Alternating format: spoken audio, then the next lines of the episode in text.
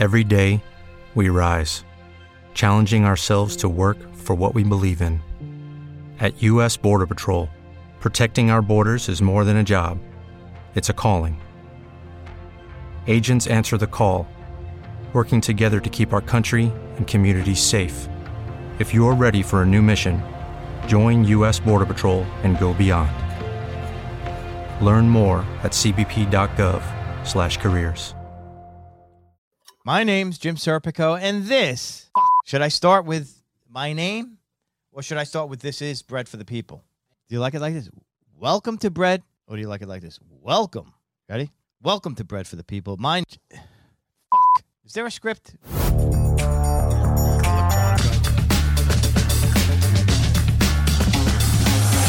for the people. Welcome to Bread for the People. I'm Jim Serpico. Today, episode 81, we have a very special guest from Long Island, New York.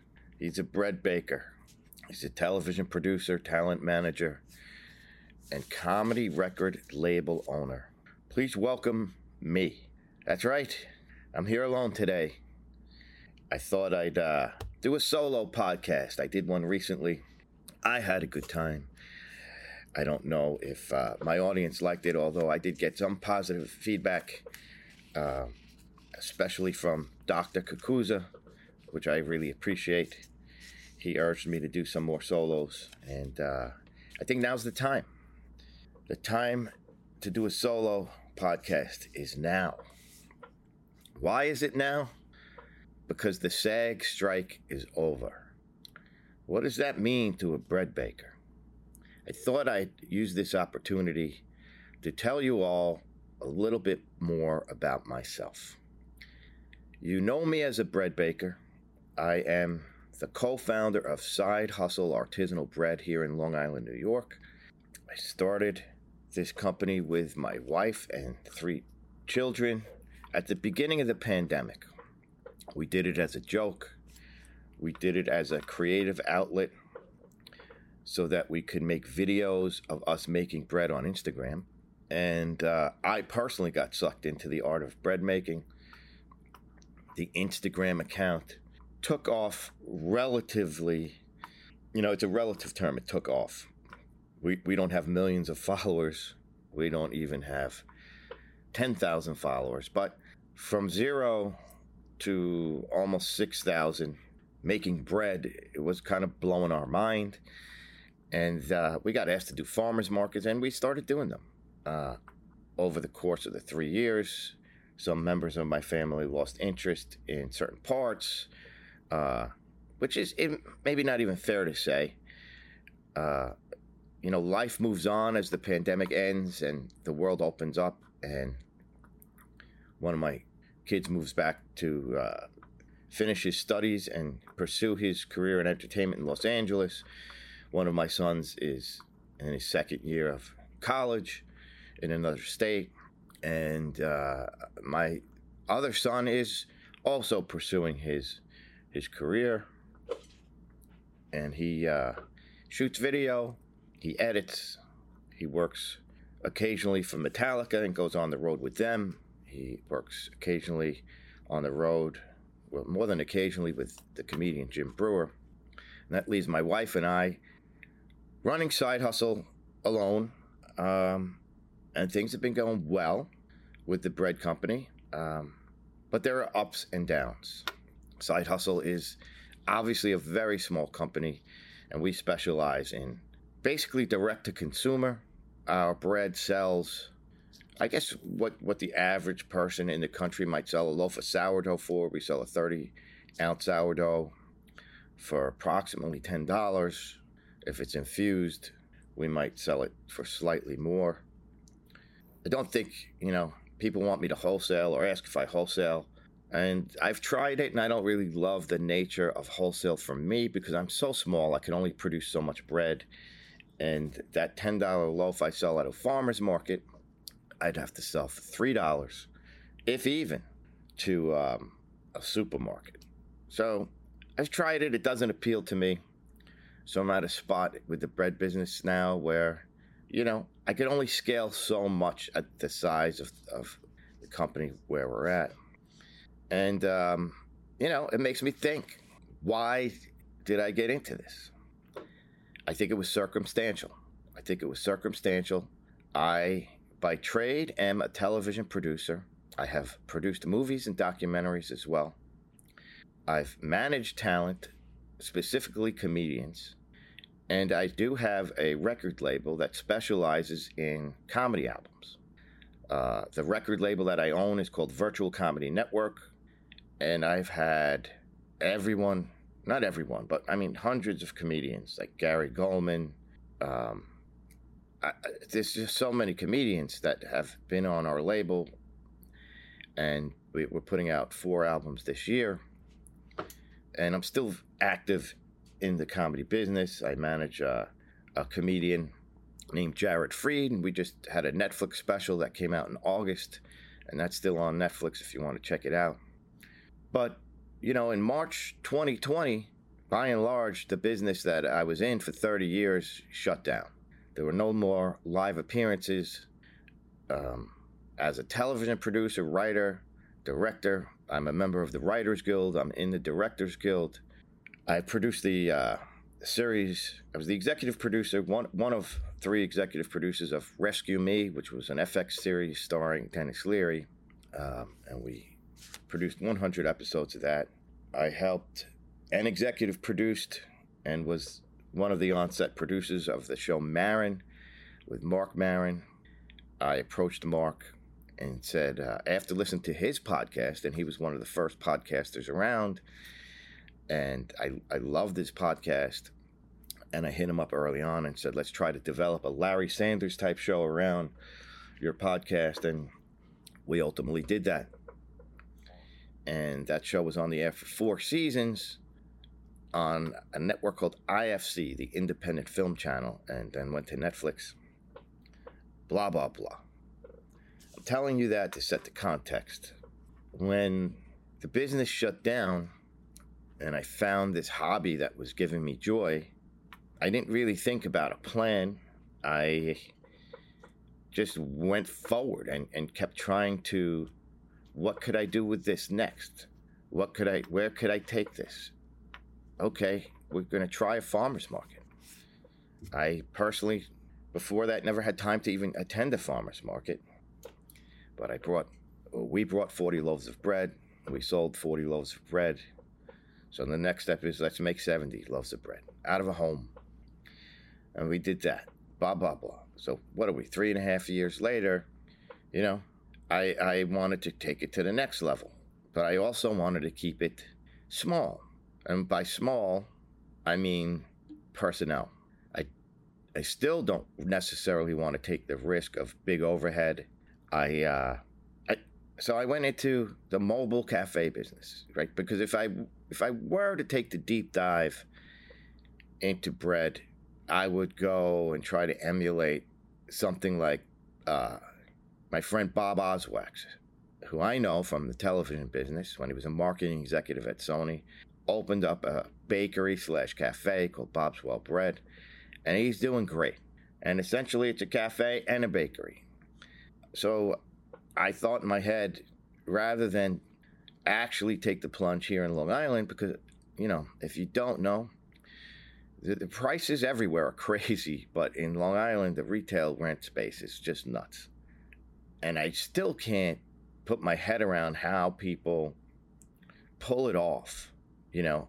When, and what I mean by pull it off is how do they pay the rent, pay all the other things you need to pay for, from attorneys to insurance to payroll, and and sell enough bread and sandwiches to have anything left. You know, the minimum rent out here for something very small will be five thousand a month, and a lot of people are paying twenty thousand a month. I can't get my head around that. So anyway, we do the food truck, and um, in my mind, it's a mobile cafe.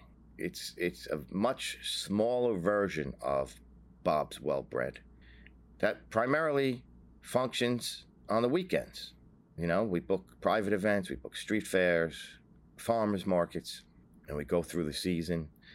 This is the first season. We launched the truck in June. It took a while to get the permits, and there were a lot of ups and downs, and and also, I now have the context and comparison when I go to an event and just have a bread table, and we have a following for bread. We we sell a lot of bread and we make X amount of money, and the prep is different. The amount of employees you need on hand at the time of the event is different. It's less um, versus taking the food truck out. I would say in some ways the prep is easier, but not always. But you definitely need more people with you because it's not possible to make the food fast enough for the line that's outside and take orders and package everything. And when you do the math to make any real money, you have to sell X amount of units per minute on a food truck. You know, on the bread table, you don't. I guess you could think of it that way on a bread table. But if I bring 120 loaves of bread, whether I have a three hour market, four hour farmer's market, or a six hour farmer's market, if I sell every loaf of the 120, I know how much I'm going to make or did make. You know, whereas the food truck, you could only make as much as you could produce. And then you have to also estimate how much food you're bringing to prepare the sandwiches or the pizza. That's another thing. I'm now into the pizza making. I make pizza on the food truck, which is something I didn't do. Uh, as recently as a month and a half ago, I never made pizza on the food truck, but now I do. And at the end of the season, when I look at this side by side, I say, wow, I don't know if I make more money with this food truck than I do just having a bread table. But that remains to be seen. But standing where I'm standing now, that's certainly the case. And I tell you all this because it brings up thoughts of, hey, the pandemic's over. And I know it's been over for a long time, but trust me, it was a big hit in the business I was in. So that ends, and all these studios, I'm back to entertainment now. All the TV and movie studios are hurting from the pandemic.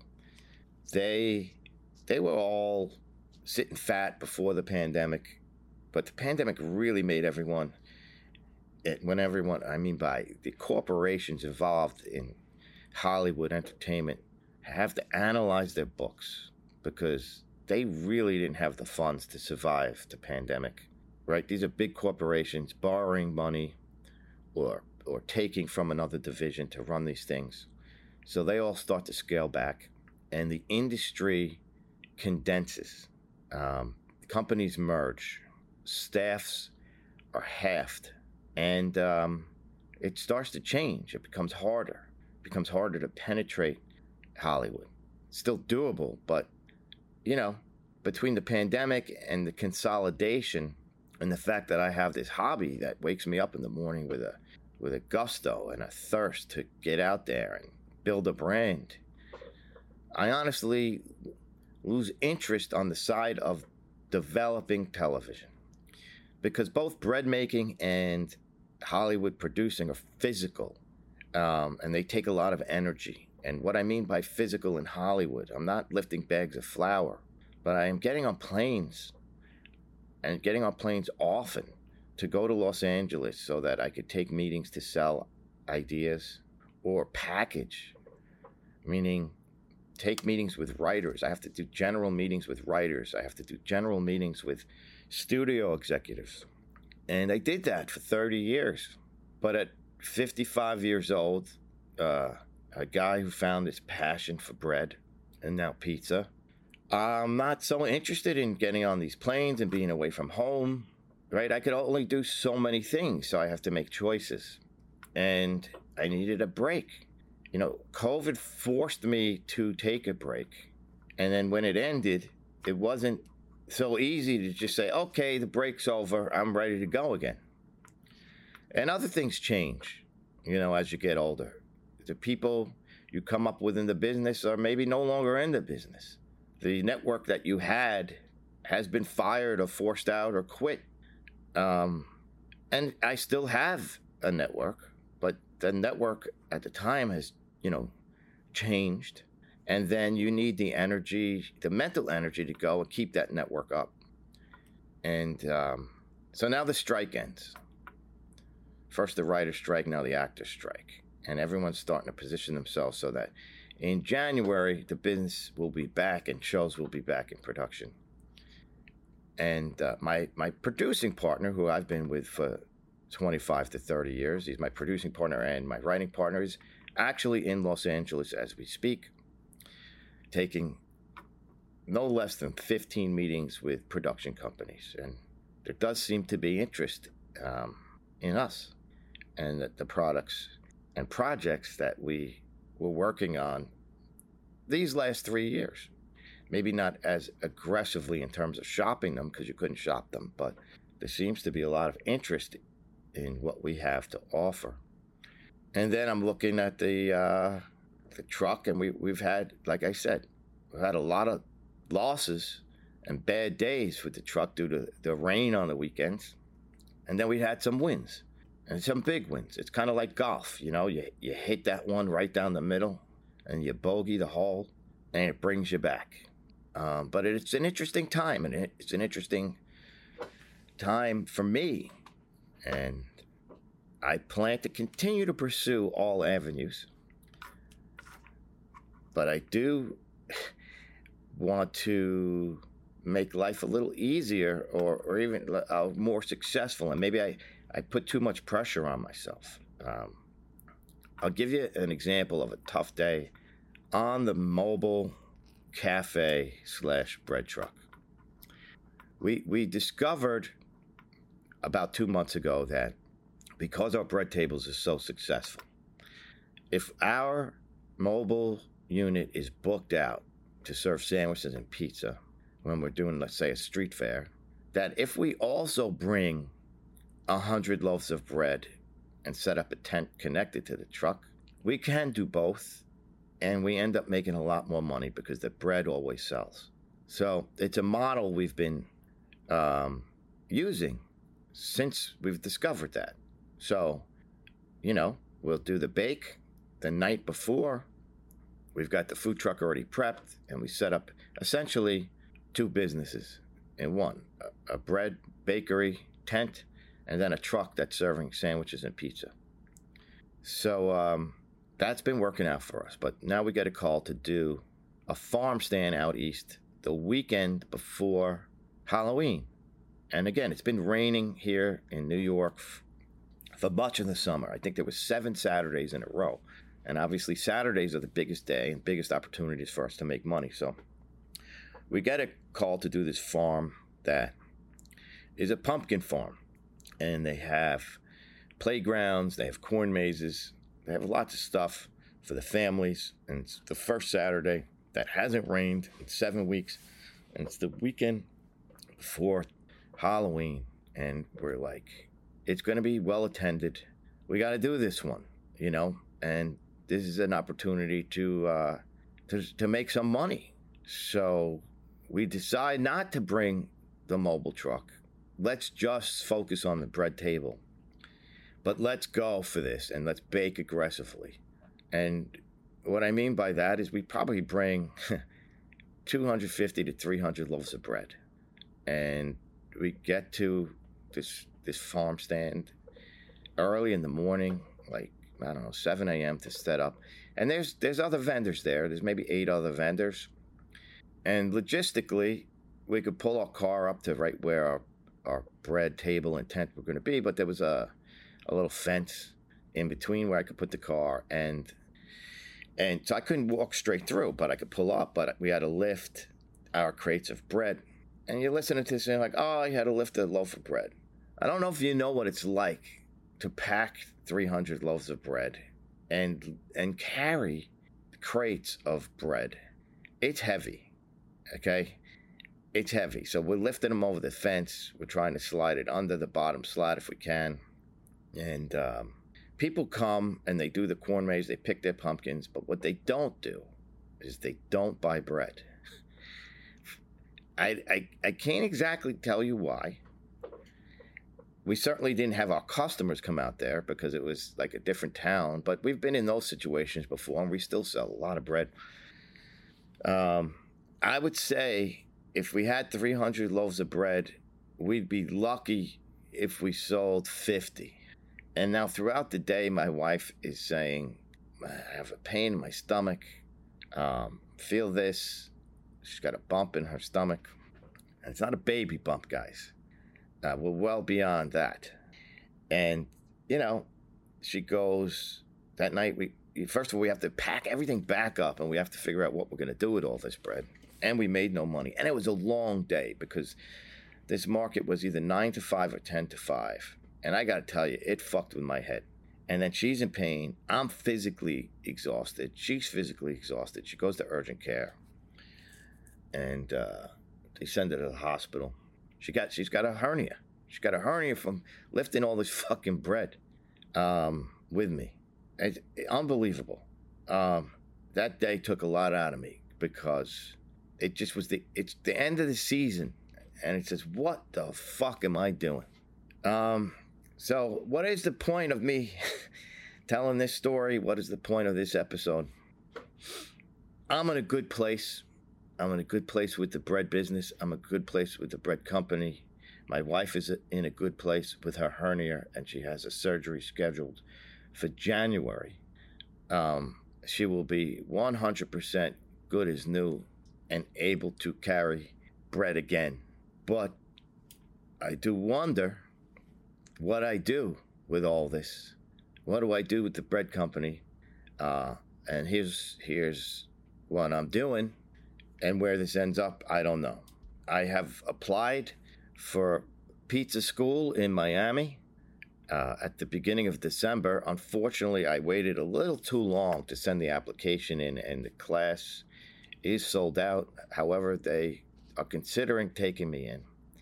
If I get into this class, I come out of the class with a, a certificate uh, from Tony Gemignani, David Cittaviello, and four other major pizza makers from around the country as well as Naples, Italy, and I would I would graduate with a certificate in being able to teach pizza making, Neapolitan pizza making, uh, many styles of pizza making. I am going to the Pizza Expo with my good friend Anthony from Phil's Pizza and our wives in March. I'm going to go there to learn things. I'm going there to to network with suppliers. I'm going there to find guests for my podcast. Um, and I'm going to continue promoting my mobile cafe for private parties, private events, school events, fundraisers. I may do less street fairs. I'm going to continue to break bread, and I am going to start aggressively pitching television again. And that's where you have it, guys. I hope this was somewhat entertaining and not just a ramble, but I got a lot out of my system. It's a short one, but hopefully it was a good one. I'll talk to you all soon. This episode of Bread for the People was brought to you by Side Hustle Bread, Long Island's handcrafted artisanal bread company. Side Hustle Bread is a family run business that's bringing the neighborhood feel back to Long Island one loaf at a time. If you like what you're hearing, don't forget to head on over to iTunes and rate and review this episode. Reviewing and rating is the most effective way to help us grow our audience. This episode was produced by Milestone TV and Film. I'm your host, Jim Serpico. Blessed be the bread, everyone.